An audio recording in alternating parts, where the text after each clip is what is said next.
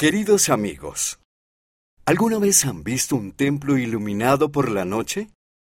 ¿Cómo se sintieron al verlo? En la página trece pueden aprender una canción sobre esa hermosa vista.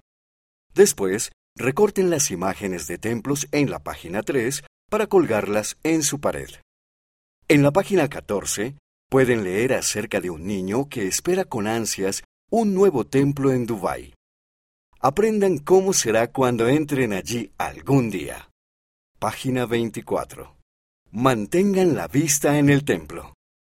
Amigos. Postdata. Escríbanos para contarnos lo que significa para ustedes el templo.